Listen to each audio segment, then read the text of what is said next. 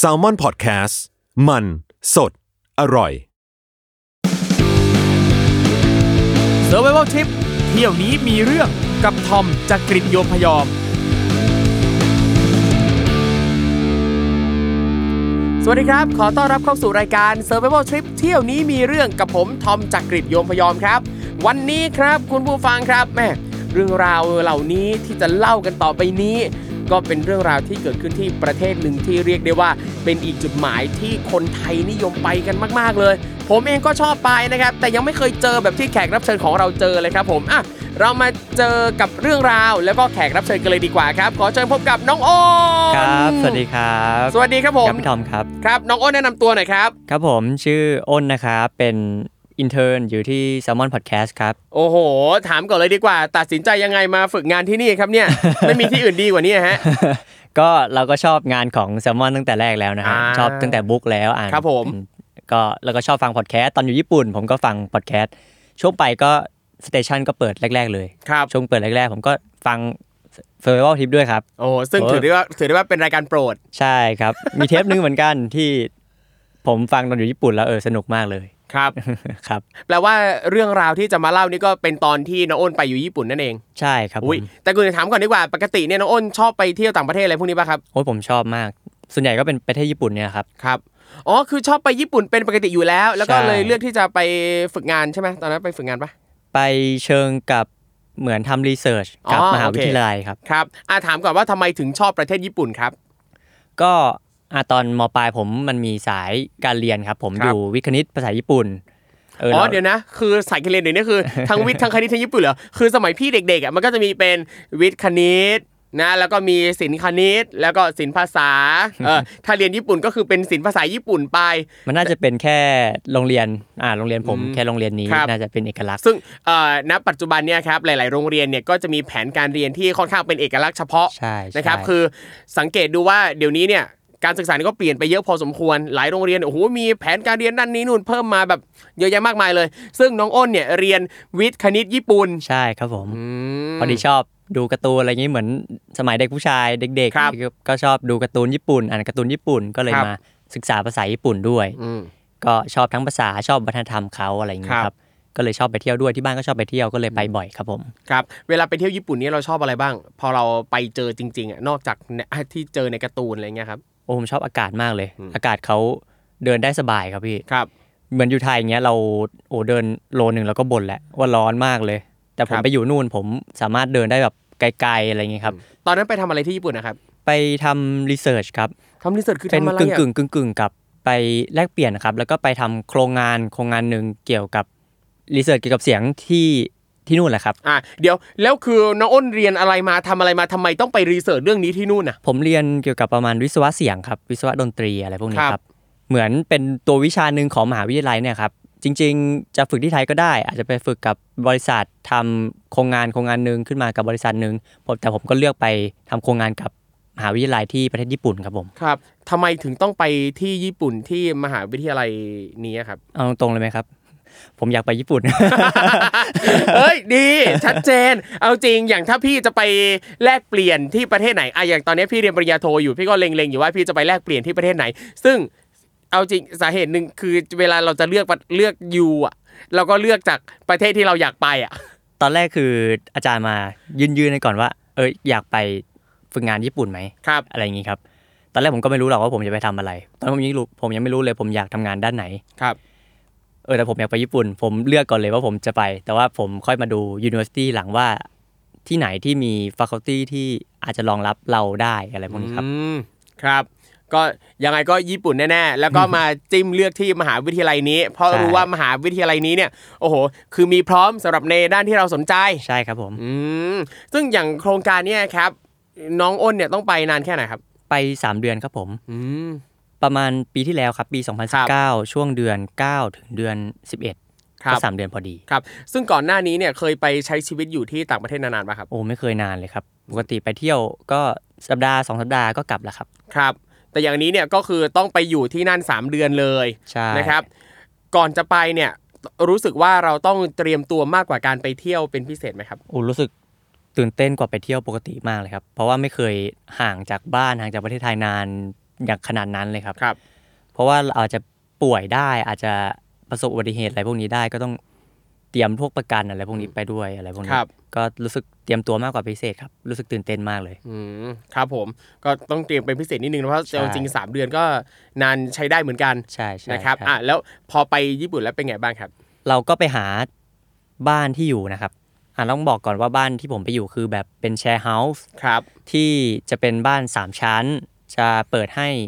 ชาวต่างชาติเข้ามาเช่าเป็นระยะเวลาเดือน 2 เดือน3เดือนก็ว่ากันไป อันนี้เราหาเองหรือว่าทางโครงการมีให้ครับ อาจารย์ที่ปรึกษาเป็นคนช่วยหาด้วยครับครับ แล้วก็เจ้าของแชร์เฮาส์เนี่ยครับเป็นคนไทยก็เลยคุยกันง่ายหน่อยอืมอะอืมก็ดีก็เหมือนกับอยู่บ้านนิดนึงมีผู้หลักผู้ใหญ่คนไทยอ่าคอยดูแลคุ้มกะลาหัวหน่อย ก็จะคุยกันง่ายหน่อยพอเจออะไรก็ ปรึกษาเขาได้ครับอะไรพวกนี้ซึ่งครับอย่างอันเนี้ยเมื่อกี้ที่น้องอ้นบอกว่ามีเพื่อนไปด้วยเนี่ยก็คือไปพักที่เดียวกันด้วยไหมครับ ใช่ครับอ่าห้าคนก็พักที่เดียวกันหมดเลยอ๋อก็ห้ามีคนอยู่ในโตเกียวหมดเลย ใช่ครับอยู่โตเกียวหมดเลยครับ แล้วก็อ่ามีผู้ชายสี่คนแล้วก็มีผู้หญิงอีกหนึ่งคนใช่ไหมครับชั้นผมกับเพื่อนผู้ชายอีกสามคน ก็อยู่ชั้นสองเป็นสองห้องเลย มีแค่นั้นสี่คนอยู่ชั้นสองแล้วก็เพื่อนผู้หญิงอีกคนหนึ่งอยู่ชั้นสามครับ แล้วก็เพื่อนในบ้านก็จะวนเวียนกันไปครับในสามเดือนก็จะ ปนกันไปว่าใครจะว่าเข้าใครจะออกไปอะไรพวกนี้ครับผมซึ่งส่วนใหญ่เป็นชาวอะไรครับ ส่วนใหญ่จะเป็นตะวันตกล้วนๆเลยนะครับอืมเพราะที่ผมเป็นครับจะเป็นฝรั่งเศสบ้าง สเปน ตุรกีอะไรพวกนี้เอ่ออย่างอันนี้เนี่ยไปแล้วก็เหมือนกับว่าใช้ชีวิตอย่างราบรื่นมีความสุขสนุกสนานรื่นเริงบันเทิงใจมากกับการอยู่ที่ญี่ปุ่น ใช่ แล้วก็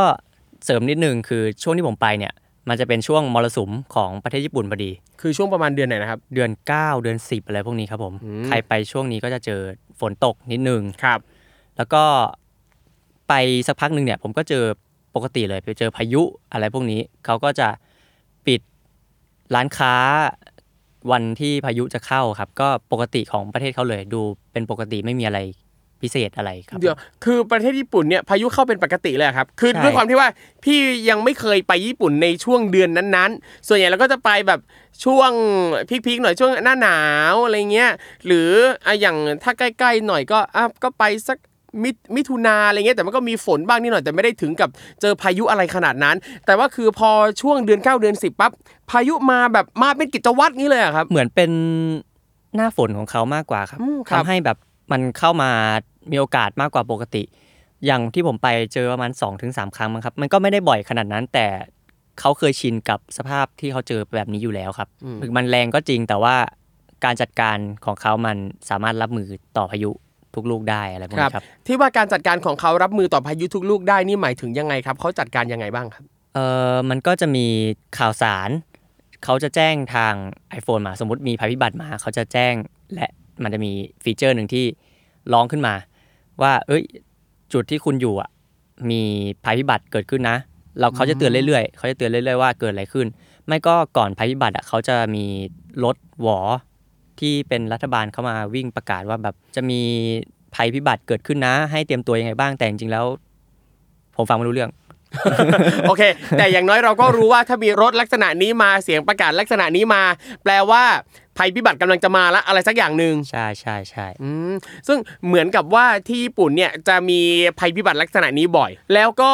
ทางกรมอุตุอะไรของเขาเนี่ยก็ค่อนข้างจะแม่นยำแล้วก็เออเวลาเขารู้ว่าอะเดี๋ยวจะเกิดเหตุแน่นอนปั๊บก็จะรีบกระจายข่าวทั้งทางโทรศัพท์มือถือ แล้วก็รถหวอประกาศด้วยประมาณนั้นครับ แต่ส่วนใหญ่ที่ผมรับข่าวสารก็เป็นเพจข่าวไทยนี่แหละครับ ครับ เหมือนพายุของญี่ปุ่นมันก็ค่อนข้างใหญ่อยู่แล้วครับ แต่ละลูก เพราะว่าอันเล็กๆเขาก็รับมือได้ไม่มีปัญหาอะไร พออันใหญ่ๆปุ๊บเพจข่าวไทยก็จะลงบ้างอะไรพวกนี้ครับ เราก็สามารถตั้งตัวได้จากเพจข่าวพวกนี้ด้วยเหมือนกัน เพจข่าวที่เราเข้าไปดูประจำคือเพจอะไรครับ มันก็ไม่ได้ดูเชิงเพจข่าวขนาดนั้นครับ เพราะว่ามันจะขึ้นตามนิวฟีดพวกนี้พอเจอพายุใหญ่ๆมาเพื่อนๆก็แชร์กันแล้วว่า เอ้ยมันจะมีพายุขึ้นมาขึ้นมาเรื่อยๆ แล้วก็มีอ่าผมไปเจอลูกแรกก่อนใช่ไหมก็ไม่มีอะไรมากก็ผ่านไปด้วยดี ก็เขาบอกว่าจะเข้ามาตอนตีสาม ผมก็ตื่นเต้นมากเลยเจอพายุครั้งแรกในชีอันวินี้ตเขาบอกล่วงล่วงหน้าประมาณกี่ชั่วโมงครับ ปกติเขาบอกเป็นอาทิตย์นะครับอืมภายในอาทิตย์หนึ่งอะครับไม่ไม่ต่ำกว่า 5 วันนะครับ อย่างอย่างไอเนี้ยคือเรารู้ล่วงหน้าประมาณอาทิตย์หนึ่งว่า เดี๋ยววันเนี้ยเวลาตีสามพายุจะมา มันก็ไม่เชิงว่าขนาดเวลานั้นเป๊ะๆครับ แต่ประมาณวันได้ว่าประมาณวันไหนที่เราครับจะเจอพายุ ผมก็ตื่นเต้นมากเลยว่าวันเนี้ยจะเจอพายุแล้วผมก็เตรียมพร้อมละแต่ผมก็หลับไปเดี๋ยวตื่นมาก็เพื่อนบอกว่าเอ้ยพายุมันเข้าแล้วนะเมื่อวานอะ บ้านสั่นใหญ่เลย ผมไม่รู้เรื่องเลยผมหลับสนิทเดี๋ยวเดี๋ยวนะเอาจริงสิ่งที่พี่งงคือ นี่เราตั้งหน้าตั้งตารอว่า เมื่อไหร่พายุจะมาเราเรารู้สึกว่านี่คือมหรสพเหรอครับใช่พี่ผมตื่นเต้นมากเลยผมได้เจอพายุครั้งแรกในชีวิต อ่าเข้าใจด้วยความที่ว่าประเทศเราไม่ได้มีพายุอะไรแบบนั้น ใช่ใช่แต่ที่ใช่ญี่ปุ่นโอ้โหมากันแบบจริงจังถาโถมมาก ใช่ ซึ่งลูกนี้ที่เราตั้งหน้าตั้งตารอคอยว่าจะได้เจอนั้น เราหลับใช่พี่ คือแล้วคือไม่รู้สึกอะไรเลยเหรอะ ใช่ผมไม่รู้สึกอะไรเลย ผมหลับสนิทเลย ครับ อาจจะเป็นเพราะผมนอนเตียงสองชั้นก็ได้พี่ ผมนอนเตียงนอนสองชั้นที่ผมนอนชั้นบน แล้วพอเพื่อนดิ้นเนี่ยมันก็เหมือนกับสั่นอยู่แล้วอะนึกออกป่ะอ๋อพี่โอเค มันก็เลยไม่รู้ว่าอันไหนมันสั่นบ้านอันไหนสั่นเพื่อนดิ้นแปลว่าถ้าเพื่อนนอนไม่ดิ้นเราอาจจะรู้สึกแล้ว เราอาจจะรู้สึกใช่ใช่ดีกับมหรสพนี้แล้ว เออ ผมอาจจะตื่นเต้นกว่านี้อืมอ่าโอเค แล้วคือลูกแรกผ่านไป เดี๋ยวนะแล้วอย่างอันเนี้ยเขาเขาแจ้งว่ามันจะเข้ามากี่ลูกยังไงครับน่ะ เออเขาจะแจ้งเป็นลูกๆครับ ส่วนใหญ่มันจะไม่มาเป็น combo ขนาดนั้นครับ ส่วนลูกต่อมาเนี่ยครับ ผมรู้มาก่อนว่ามันจะมีพายุเข้าภายในอีกประมาณหนึ่งสัปดาห์ข้างหน้า นี่คือลูกลูกลูกไฮไลท์เลยป่ะครับ ลูกไฮไลท์เลยครับอะพี่ยังไง ก็ ปกติเลยผมว่ามันก็เหมือนลูกที่แล้วแหละ มันไม่ครัมีบอะไรเลย ผมนอนหลับสบายไม่มีอะไรหรอก เดี๋ยวนะ คือคิดว่าพายุเนี่ยมันก็คงมาเหมือนกันนั่นแหละ ไม่เออน่าจะรุนแรงไปกว่าลูกที่แล้วที่เรานอนหลับแล้วไม่รู้เรื่องรู้ราวอะไร ใช่ เพราะว่าลูกที่แล้วอะเหมือนเขายังเคลมเลยว่าลูกเนี้ยแรงอืมเหมือนเขาเคลมเลยลูกโอ้ลูกนี้แรงระวังตัวดีๆ ผมว่าโอ้ถ้าลูกนี้แรงเจอลูกต่อไปสบายซึ่งเจ้าพายุลูกเนี้ยลูกไฮไลท์เนี่ยนะครับ มันมาหลังจากที่เราอยู่ที่นั่นแล้วประมาณกี่วันนะครับ เดือนหนึ่งครับ เดือนหนึ่งโอเคแล้วก็เพจข่าวไทยเริ่มประโคมแล้วว่าแบบเออจะมีไอพายุที่เรากำลังจะเจอเนี่ย ส่วนใหญ่เขาจะพูดเลยนะว่าแบบ เอ้ยมันอาจจะเป็นพายุที่ใหญ่ที่สุดเท่าที่เคยมีบนโลกนี้มาเลยพี่ โอ้โหโอ้ผมผมก็ตื่นเต้นแล้วว่าผมเจอคือแบบยิ่งใหญ่กว่าลูกที่แล้ว คือลูกลูกที่แล้วเนี่ยก็ว่าหนักแล้ว อันนี้มันใช่ใช่หนักกว่าใช่ลูกที่แล้วอีกโอ้ลูกลูกที่แล้วคือเบาเลยพี่ครับลูกที่แล้วเบาไปเลยผมมาดูข่าวแล้วแบบเฮ้ยเขาบอกว่า ก่อนขึ้นฝั่งเนี่ยมันเร็วมากเลยเร็วจนคิดว่ามันเส้นผ่านศูนย์กลางมันน่าจะใหญ่ที่สุดเท่าที่เคยมีมาในโลกนี้เลยอะโอ้โหเหี้ยระดับโลกอะโอ้ถ้าพี่อยู่ตรงนั้นพี่แบบใจแป้วเลยพี่ว่าเอาจริงถ้าเป็นพี่หรือว่าเฮ้ยตั้งหน้าตั้งตารอแม่งต้องตื่นเต้นแน่ๆพี่ชอบอะไรแบบนี้มาก คือถ้าพี่อยู่ถ้าพี่รู้ว่ามีอื้อหือจะเอาตัวเข้าไปใกล้ๆเลยอะผมมีสองใจอะนะพี่ผมคแบรับบโอ้ผมตื่นเต้น ผมตื่นเต้นมากเลยได้เจอลูกเนี่ยกับผมคิดอีกแบบหนึ่งอะโอ้ยถ้ามันไม่เคยมีใหญ่เท่านี้มาก่อน แปลว่ามันก็อาจจะตั้งตัวไม่ทันวะพี่ถึงว่ารัฐบาลเขาจะเตรียมตัวดีแค่ไหนเขาอาจจะตั้งตัวไม่ทันหรือเปล่าอะไรพวกนี้ครับ แต่ว่าอย่างอันนี้เนี่ยเขาก็จะประเมินมาแล้วคร่าวๆไหมครับ ว่าอาจจะเข้ามาช่วงกี่โมงถึงกี่โมงอะไรเงี้ยมีบอกปปะระครัเมิบนประเมินแล้วครับว่าน่าจะเข้าคืนวันที่ 11อืมไอ้วันที่ 10 ที่เขาประโคมข่าวแล้วว่ามันลูกมันใหญ่มากก็ครับคิดว่ามันอยู่ข้างใต้ของประเทศญี่ปุ่นแหละ แล้วก็อยู่ทางแปซิฟิกเนี่ยแหละครับ แล้วก็กำลังจะเข้าในคืนวันที่ 11 ครับ แล้วก็วันที่ 12 นี่คือโดนทั้งวัน ซึ่งอย่างเนี้ยพอเขาประกาศออกมาว่าโอ้โหมันจะเป็นลูกใหญ่ที่สุดในโลกเท่าที่เคยจะมีมาอะไรเงี้ย แล้วเขาได้แจ้งไหมครับว่าประชาชนเนี่ยต้องรับมือยังไงบ้าง ต้องเตรียมอะไรยังไงบ้าง เก็บอะไรยังไงบ้างมีบอกปะเอาจริงผมไม่ได้ผมไม่รู้เลยว่าผมจะรับข่าวพวกเนี้ย จากรัฐบาลญี่ปุ่นจากทางไหนอะครับ อืมครับ แล้วเราเราได้เห็นท่าทีของคนญี่ปุ่นในละแวกที่เราเจอไหมเช่น หรืออย่างพี่คนไทยที่เป็นเจ้าของบ้านเงี้ยหรือว่าเพื่อนบ้านบ้านข้างๆเขาเตรียมตัวอะไรต่างจากปกติไหมครับ เราเห็นไหมโอ้ที่ผมอยากบอกมาเลยว่าไม่ต่างเลยพี่ ก็เหมือนกับเขา chill ใช้ชีวิตปกติปกติเลยเหรอ ใช่เขา chill มากเลยมีอย่างเดียวที่แตกต่างก็คือวันที่ 11 ที่ผมไปกักตุนอาหารครับผม พวกโอนิกิริพวกอาหารที่ไม่ใช่อาหารสดที่สามารถเก็บไว้ได้ ถ้าไม่มีตู้เย็นไม่มีเครื่องใช้ไฟฟ้าอะไรพวกนี้ก็คือเกลี้ยง shelf เลยครับโอนิกิริเกลี้ยง shelf ก็ตกใจประมาณหนึ่งแต่ว่าก็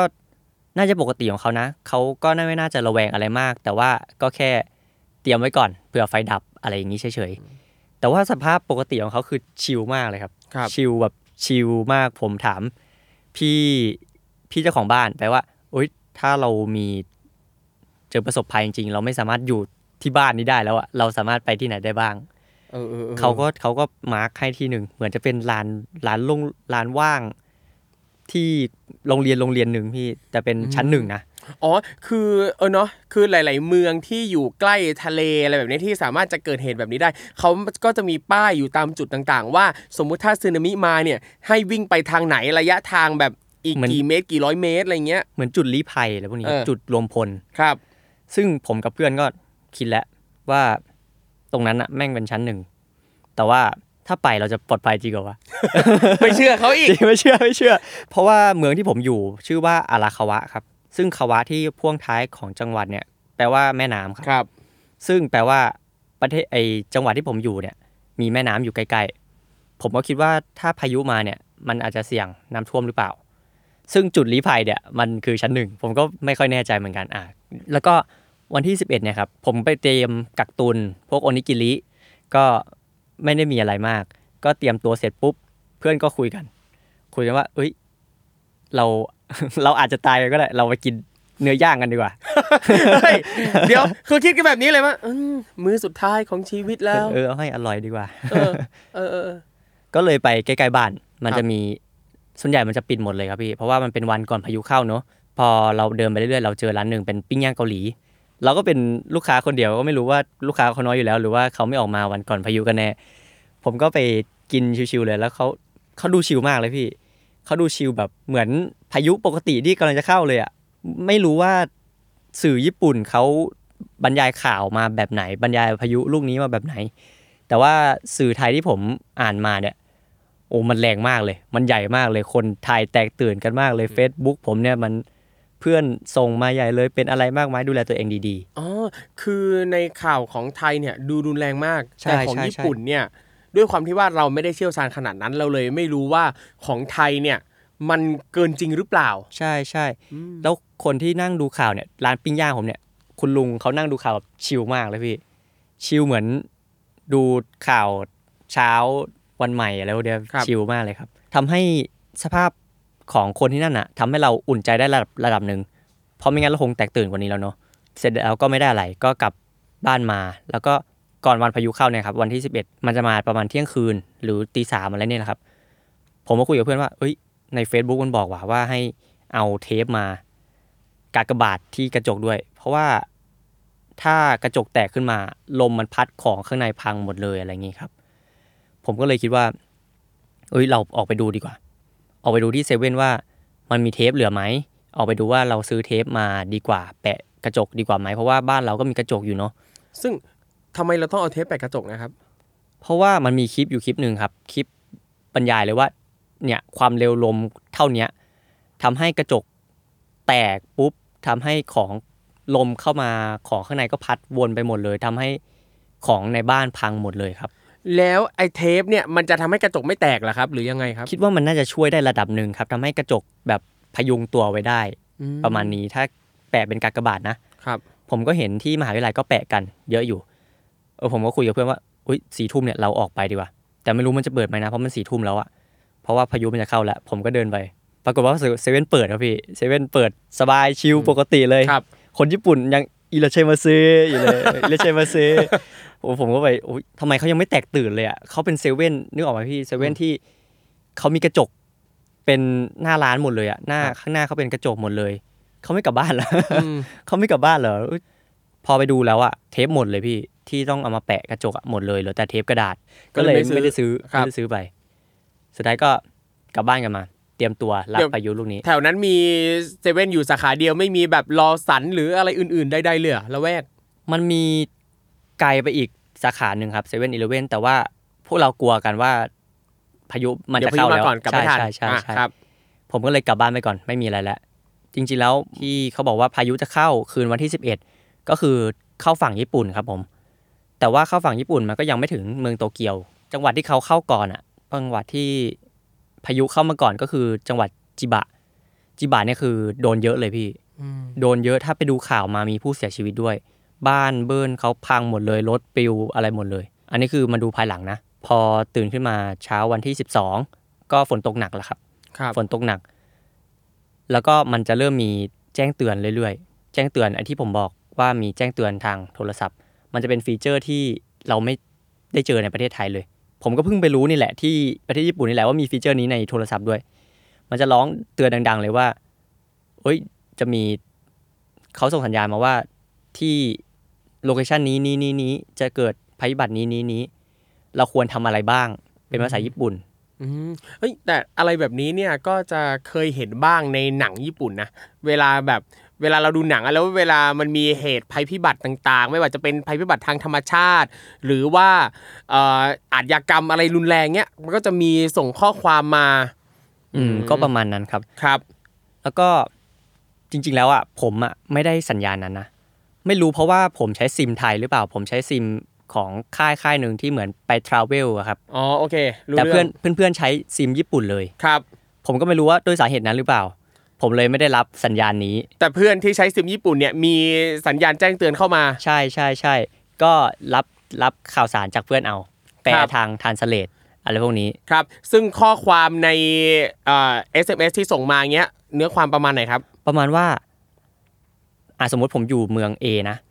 ข้างๆเมืองผมคือเมือง B กับเมือง C ประมาณว่าเมือง B เนี่ยอาจจะเกิดฝนตกหนักให้ระวังการออกจากบ้านอะไรพวกนี้ครับระดับแรก ๆ ก็จะเตือนประมาณนี้ คือบอกมาเป็นระยะว่าตอนนี้เนี่ยเมืองรอบๆเป็นยังไงบ้างแล้วใช่ใช่เมืองรอบพายุเป็นยังไงมาถึงบ้างแถวแถวไหนแล้ว ตอนนี้ฝนตกตรงนี้แล้ว โอ้โห ซึ่งอย่างตัวนี้ส่งมาปั๊บนั่นแปลว่าอีกไม่นาน เจ้าพายุเจ้าไอฝนอะไรต่างๆเนี้ยกำลังคืบคลานเข้ามาใกล้จะถึงที่เราแล้วให้เราเตรียมตัวไว้ โอ้โห ใกล้เข้ามาเต็มที คุณผู้ฟังครับ ตอนนี้ขอพักสักครู่หนึ่งนะครับ แล้วเดี๋ยวมาฟังกันต่อครับ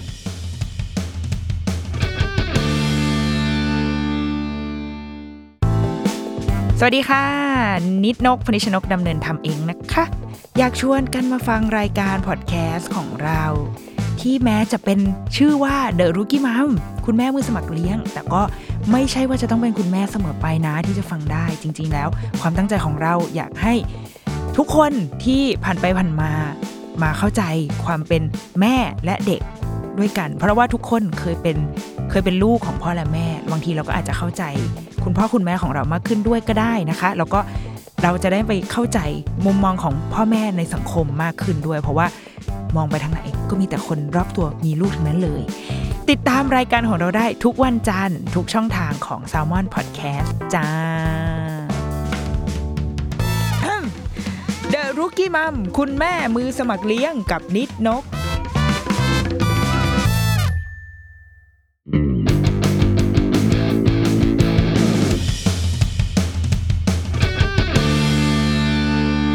กลับมาฟังกันต่อนะครับ หลังจากที่ได้รับ SMS นะครับบอกมาเรื่อยๆครับว่า ตอนนี้เนี่ยนะครับพายุฝนมาถึงไหนถึงไหนแล้วอะเชิญน้องอ้นต่อเลยครับ ครับผม ก็ภายในวันนั้นครับผม ที่เราเจอนะ มันก็ไม่ได้ดูรุนแรงขนาดนั้น ถ้าเราไม่ได้รับข่าวสารอะไรเลยนะ มันก็เหมือนพายุฝนปกติเลยครับ แต่ว่ามันก็จะแรงขึ้นเรื่อยๆ แล้วเราก็จะตื่นตูมไปกับ SMS ที่เข้ามา อ๋อ นี่น้องอ้นกำลังจะกำลังจะบอกว่า SMS ที่ส่งมันทำให้เราตื่นตูมนะใช่ใช่คือมันดูไม่มีอะไรเลยพี่ตอนนั้นนะมันมือแบบเป็นแค่พายุฝนปกติเลย แต่มันก็ดูแรงระดับหนึ่งเนาะเราก็พอมันแรงขึ้นเรื่อย ๆ แล้วครับ มันก็เตือนระดับสามอะไรพวกนี้ เราก็มารวมตัวกันที่ห้องหนึ่งดีกว่า เพื่อนๆห้าคนมารวมตัวกันที่ห้องห้องหนึ่งดีกว่า เพราะว่าในบ้านมันมีกระจกเยอะเนาะ แล้วเราคิดว่าชั้นหนึ่งเนี่ยมันอาจจะน้ำท่วมได้ ชั้นสามอาจจะถ้าโดนพัดก็ชั้นสามได้ฟิวไปก่อนอืมเราเลยมารวมกันที่ชั้น2ที่ห้องของเพื่อนผม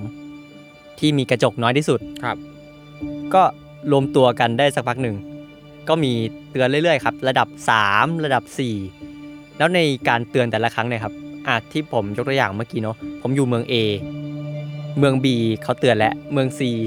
เขาก็เตือนแล้วว่าให้อพยพ เมือง B ก็อพยพ ให้อพยพเลยเหรอะใช่ใช่ใช่บางเขาระดับที่ให้อพยพแล้วครับพี่ระดับ 3 ระดับ4ให้อพยพแล้วซึ่งอย่างนี้เขาบอกไหมครับคำว่าอพยพเนี่ยหมายถึงให้อพยพยังไง ย้ายไปอยู่เมืองอื่น หรือว่าให้ย้ายไปที่ปลอดภัยหรือยังไงครับ น่าจะย้ายไปที่ปลอดภัยเขาน่าจะแจ้งมา เหมือนกับเป็นจุดนัดพบ ใช่แล้วก็ระดับแรก ๆเขาจะบอกมาก่อนเลยว่าให้แนะนำให้เด็กกับผู้สูงอายุอพยพก่อน อะไรพวกนี้ครับพวกเราก็แตกตื่นกันมากเลย แล้วก็มีเพื่อนอีกสองคนเป็นคนฝรั่งเศสกับคนเกาหลี เขาก็มานั่งชั้นเราอ่าชั้น ชั้นสองของผมมันเป็นห้องครัวด้วย ก็เลยเป็นห้องนั่งเล่นเป็นในตัว เขาก็มานั่งอ่านหนังสือไปด้วย เขาก็ดูไม่ได้แตกตื่นอะไรเลย เพราะเขาไม่ได้รับ SMS ไม่รู้พี่ ผมผมผมก็ไม่รู้ว่าเขาได้รับ SMS หรือเปล่า แต่ว่าผมก็คิดว่าเออมันไม่เป็นไรหรอก ผมก็อยู่กันห้าคนแต่ก็แตกตื่นระดับหนึงนะในใจก็แบบกล่อมตัวเองว่าไม่เป็นไรหรอก อะต้องมีสติ ใช่แล้วก็ผ่านไปเรื่อยๆ แล้วก็เบื่อกันครับ ผมว่ามันไม่มีอะไรแล้วแหละ ไม่มีอะไรละ ผมก็เลยไปนอนห้องตัวเองดีกว่าไปนอนห้องตัวเองที่อยู่ข้างๆห้องเพื่อนเมื่อกี้นะครับ แล้วก็สักพักหนึ่งเหมือนเตียงผมสั่น ผมก็ไม่ได้อะไร ผมก็เพื่อนข้างล่างนอนดิ้นแหละ แต่ว่ามีเหมือนไม้แขวนเสื้อที่ผมแขวนอยู่อะ มันสั่นด้วยอุยทำให้ผมต้องเปิดประตูไปเลยแล้วเหมือนคนฝรั่งเศสเขาถามมาเลยว่า เอ้ยรู้สึกเหมือนกันหรือเปล่า พอมาดูอีกทีหนึ่งมันมีแจ้งเตือนทางโทรศัพท์ว่ามีแผ่นดินไหวเหมือนกันสี่ริกเตอร์ที่จังหวัดจิบะโอ้โหเหมือนธรรมชาติเขา combo มาเลยพี่ครับ เราก็ไม่ได้อะไรเพราะมันไม่ถึงสิบวิเนาะมันก็เราก็ไม่ได้รับความเสียหายเท่าไหร่ แต่ผมคิดว่าเอ่อแผ่นดินไหวเนี่ยน่าจะ damage กับ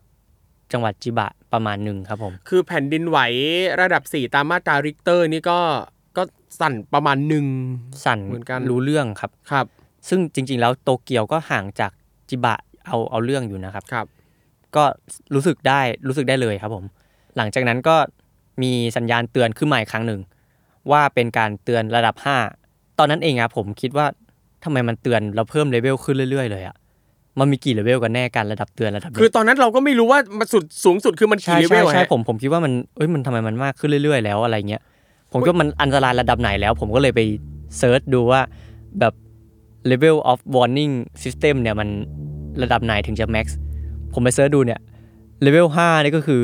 emergency warning คือระดับ max แล้วครับ ครับ ระดับแบบ people must take measures to protect life แล้วครับ คือต้องหาวิธีเอาชีวิตรอดเลยครับ ก็คือเพื่อนตกใจแตกตื่นกันมากก็ผมกลับมาที่ห้องอีกทีหนึ่งเขาแพ็คของทุกอย่างเข้ากระเป๋าเดินทางหมดแล้ว เฮ้ยคือเตรียมเตรียมเตรียมอพยพเลยอะ คือเขาแบ่งเป็นสองสองกระเป๋าก็คือกระเป๋าที่ถ้าอพยพไปอะจะเอาไปด้วย กับอีกกระเป๋าหนึ่งอะคือแพ็คไว้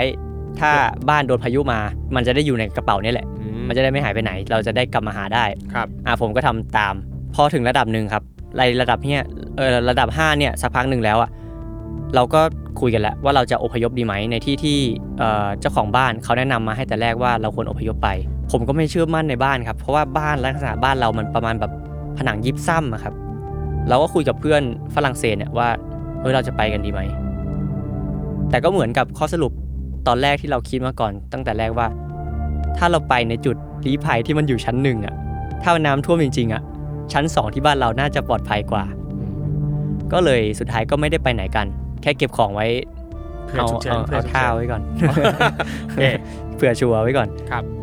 เหมือนพายุผ่านไปได้ระดับหนึ่ง มันจะมีตรงใจกลางพายุที่มันจะเงียบมากๆครับผม ซึ่งตอนนั้นอะมันก็เงียบเงียบเหมือนไม่มีอะไรเลยนะพี่ฝนก็ไม่ตก ผมก็เลย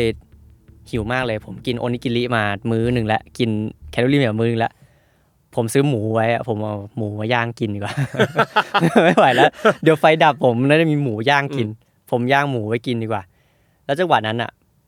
เพื่อนผมก็หิวเหมือนกัน แต่เพื่อนผมไม่ได้กักตุนไว้ เพื่อนผมเลยคุยกันว่า ไปเซเว่นกันดีกว่าเซเว่นที่ผมไปซื้อเทปก่อนแล้วเดี๋ยวซึ่งผมเถียงกับเพื่อนมากเลยนะว่าเฮ้ยอย่าไปเลยมึงอย่าไปเลย เดี๋ยว ตรงเนี้ยใจกลางพายุถ้ามันกลับเข้ามาอีกแบบผ่านไปแล้วพายุเจออีกจะทำยังไง อาจจะกลับไม่ได้ แล้วเซเว่นมันจะเปิดหรือเปล่า เราก็ยังไม่รู้เลย สุดท้ายแล้วเพื่อนก็ออกไปครับ ผมไม่ได้ไปผมย่างหมูอยู่ สิ่งที่ตกใจคือเซเว่นเขาเปิดปกติเลยพี่ครับเซเว่นเขาเปิดเหมือนไม่มีอะไรเกิดขึ้นเลยก็ แต่ระยะระหว่างทางก็จะมีของล้มป้ายล้มบ้างอะไรพวกนี้ แล้วก็เซเว่นเขาไม่ได้ไอ้กากบาทอะไรที่ผมบอกเลยนะ พอผ่านใจกลางพายุไปก็จะฝนตกหนักเหมือนเดิมครับ ครับ แล้วก็ผ่านไปวันนั้นได้แบบปกติเหมือนฝนตกหนักธรรมดาครับผม จริง ๆ แล้วการประสบพายุครั้งนี้น่าจะเป็นประสบการณ์มากกว่าที่เหมือนเราตื่นตูมไปเองมากกว่าครับ เหมือนเราได้ประสบว่า เอ้ย ความเชื่อมั่นในคนญี่ปุ่นที่มีต่อรัฐบาลเขาว่าเขาจะปลอดภัยมันระดับมากแค่ไหนอะไรพวกนี้ครับ นี่กำลังจะขยี้เรื่องความไได้เชื่อมั่นในรัฐบาลไม่ได้ขยี้ครับ ไม่ได้ขยี้ไม่ได้ขยี้จริงแต่อย่างอย่างตรงนี้เนี่ยที่เขาประโคมข่าวกันว่าเป็นพายุเนี่ยลูกที่แบบใหญ่ระดับโลกขนาดนั้นเนี่ย อย่างอันนี้เนี่ยมันได้มันก็สร้างความเสียหายในพื้นที่ที่ใกล้กับชายฝั่งมากๆอย่างชิบะๆใช่ใช่ไหมคครัรับบผม แต่ว่าสุดท้ายแล้วมันก็ไม่ได้ใหญ่ขนาดนั้นครับ แต่มันก็ยังใหญ่อยู่ในระดับที่เขาบอกว่าเป็นพายุที่ใหญ่ที่สุดที่ภูมิภาคคันโตจะเจอในระยะเวลาเกือบ 60 ปีครับผมครับ คือเหมือนกับก็เป็นการประเมินว่าอันนี้เนี่ยใหญ่ที่สุดแล้ว ซึ่งพอมันใหญ่ที่สุดปั๊บบางทีเราก็ไม่รู้ว่าใหญ่ที่สุดคือมันแค่ไหน แต่อย่างตรงนี้เนี่ยก็ใหญ่ที่สุดแบบนั้นจริง ๆ เพียงแต่ว่าผลกระทบที่เกิดจากความใหญ่รุนแรงนั้น มันยังไม่ได้สร้างความเสียหายได้มากเท่าที่เราคาดการไว้ แต่อย่างน้อยมันก็ทำให้เราได้เตรียมตัวเพื่อจะรับมือตรงนั้นด้วย ใช่ครับ ถือถือว่าครับก็ดีก็ดีดีแล้วที่ดีแล้วไม่ไม่ได้เกิดอะไรรุนแรงนะครับครับอะท่านท่านน้องอ้นฝากหน่อยครับว่าสมมุติว่าถ้ามีคนอื่นเนี่ยนะครับที่จะไปญี่ปุ่นหรือประเทศไหนๆก็ตามนะครับ ถ้าเขาเจอเหตุการณ์ลักษณะนี้นะครับเขาควรจะทำอะไรบ้าง ผมว่าต้องดูข่าวก่อนเลยครับ ดูช่วงเวลาที่เขาจะไปท่องเที่ยวเนี่ยเขาจะไปช่วงเดือนไหน ช่วงเดือนประมาณที่ผมไปเนี่ยช่วงเดือน 9 เดือน 10 ก็จะมีฤดูฝน อาจจะมีโอกาสเกิดพายุมากกว่าปกตินิดนึง ซึ่งถ้าเทียบกับผมนะ ผมก็ดูข่าวประเทศไทยนี่แหละครับ ถ้าเราเจอพายุที่ใหญ่จริง ๆ นะ เราก็น่าจะเจอในนิวฟีดเราแล้วแหละสำนักข่าวไทยเขาน่าจะแสดงให้ดูบ้างแล้วแหละว่ามันจะเกิดอะไรขึ้นเรา ก็น่าจะเตรียมตัวได้ว่ามันจะเกิดอะไรประมาณนั้นครับผม ก็คือต้องดูข่าว คือเอาจริงตั้งแต่ก่อนไปอะควรจะดูเพราะว่าอย่างในเว็บไซต์ต่างๆเนาะก่อนที่เราจะไปประเทศไหนๆเนี่ยหลาย ๆประเทศเขาก็จะมีประเมินไว้แล้วว่า วันที่เราเดินทางวันที่เราอยู่ที่นั่นเนี่ยนะครับสภาพอากาศจะเป็นยังไงบ้างเขาก็จะประเมินล่วงหน้าประมาณหนึ่งนะครับแต่ว่าเมื่อเราไปถึงจริง ๆ แล้วเนี่ยเราก็ต้องคอยอัปเดตสถานการณ์ด้วย ซึ่งอย่างจุดหนึ่งที่เมื่อกี้น้องอ้นบอกนะครับก็คือว่าน้องอ้นเนี่ยไม่ได้รับข้อความแต่ในขณะที่เพื่อนได้ อย่างหนึ่งก็อาจจะเป็นเพราะว่าซิมการ์ดที่ใช้ด้วยใช่อย่างตัวเนี้ยฝากถึงทุกคนเลยนะครับ ถ้าสมมุติว่าไปอยู่นานๆอะ การพกซิมการ์ดที่เราใช้ซิมการ์ดของประเทศนั้นๆ ก็น่าจะช่วยป้องกันเราได้ประมาณหนึ่งเหมือนกัน ใช่ใช่ครับ อีกอย่างมันน่าจะสะดวกกว่าด้วยนะ เพราะว่าส่วนใหญ่ซิมที่เป็นของประเทศไทยครับ ซิมทราเวลทั้งหลายเนี่ย จะต้องเติมเงินทุกรอบๆของมัน มันอาจจะไม่สะดวกเท่าเราซื้อซิมที่นู่นเลย แถมเราอาจจะได้ ข้อความเตือนมา เพื่อสถานการณ์ที่ผมเคยเล่าไปตามครับนี้ด้วยครับผมเนี่ยอันนี้ก็คือต้องระวังคืออย่างบางครั้งอะเราไปเที่ยวโดยที่เราก็ไม่ได้คิดแหละว่ามันอาจจะเกิดเหตุการณ์ภัยพิบัติ เราไม่ได้คิดว่าเราจะได้เข้าไปอยู่ตรงนั้น แต่ว่าอย่างที่บอกไปอะครับว่าสิ่งเหล่านี้พอมันมันเป็นอุบัติเหตุที่เกิดขึ้นมาโดยที่เราไม่ได้คาดคิดมาก่อนบางครั้งเราไม่รู้เลยว่าภัยพิบัติมันจะเกิดขึ้นนะครับ ดังนั้น มีช่องทางตรงไหนที่เราจะเตรียมความพร้อมได้ก็เตรียมนะครับซิมการ์ดก็เป็นเรื่องหนึ่งนะครับ รวมไปถึงการทำประกันเดินทางด้วยนะครับ อันนี้ก็เป็นสิ่งหนึ่งที่จะช่วยเราได้ประมาณหนึ่งถ้าสมมุติว่าเกิดเหตุการณ์อะไรไปนะครับ แล้วก็ต้องดูทางหนีทีไล่ดี ๆด้วยนะครับ สมมุติเราไปพักที่ไหนไปพักโรงแรมเนี่ยโรงแรมหนีไฟอยู่ตรงไหนหาเลยนะครับ จุดรวมพลเวลาเกิดสึนามิเวลาเกิดเหตุต่างๆเนี่ยต้องไปตรงไหนนะครับ ก็หาข้อมูลตรงนั้นไว้ด้วยนะคใช่รับครับ ส่วนใหญ่คนเขาจะไม่ ให้ความสำคัญมากเนอะครับพวกบันไดหนีไฟพวกทางหนีอะไรพวกนี้อืมก็แนะนำให้ดูไว้บ้างก็ดีครับผมครับอะโอเค ก่อนจากกันไปน้องอ้นมีอะไรอยากจะฝากถึงผู้ฟัง Survival Trip บ้างไหมฮะเอ่อผลงานก็ไม่ได้มีอะไรมากงั้น ผมขอฝากรายการ Survival Trip แล้วกันครับผม กับกับ Salmon Podcast นะครับรบกวน ผู้ฟังฟังกันเยอะๆนะครับ ครับผมช่วยกันฟังช่วยกันแชร์นะครับ ทุกรายการนะครับเอ่อ Salmon Podcast ก็ไม่ได้มีแค่รายการนี้รายการเดียวนะครับ ยังมีรายการอื่นๆที่น่าสนใจ ตอบทุกโจทย์ตอบทุกความต้องการของคุณผู้ฟังได้นะครับอะแต่อย่าง Survival Trip นะครับสามารถกลับมาฟังตอนใหม่กันได้นะครับ ทุกวันพฤหัสบดี ทุกช่องทางเลยครับ ไม่ว่าจะเป็น Spotify SoundCloud Podbean Apple Podcast YouTube นะครับ ฟังแล้วก็แชร์กันด้วย ชวนเพื่อนๆมาดูกันด้วยนะครับ เอาไปโพสต์ตามช่องทางโซเชียลมีเดียต่างๆ ก็ได้ใส่ Hashtag Survival Trip กันด้วย แท็กเพื่อนเข้ามาดูนะครับ แบ่งปันกันไป ใครมีเหตุการณ์อะไรอยากจะมาเล่า หรือว่ารู้จักใครประสบเหตุนั่นเหตุนี่ก็แจ้งกันเข้ามาได้ครับ ส่งข้อความมาทาง Inbox เฟซบุ๊ก Summer Podcast ก็ได้นะครับสำหรับวันนี้ผมและน้องอ้นนะครับ ต้องขอลากันไปก่อนครับ เจอกันใหม่โอกาสหน้า สวัสดีครับ สวัสดีครับ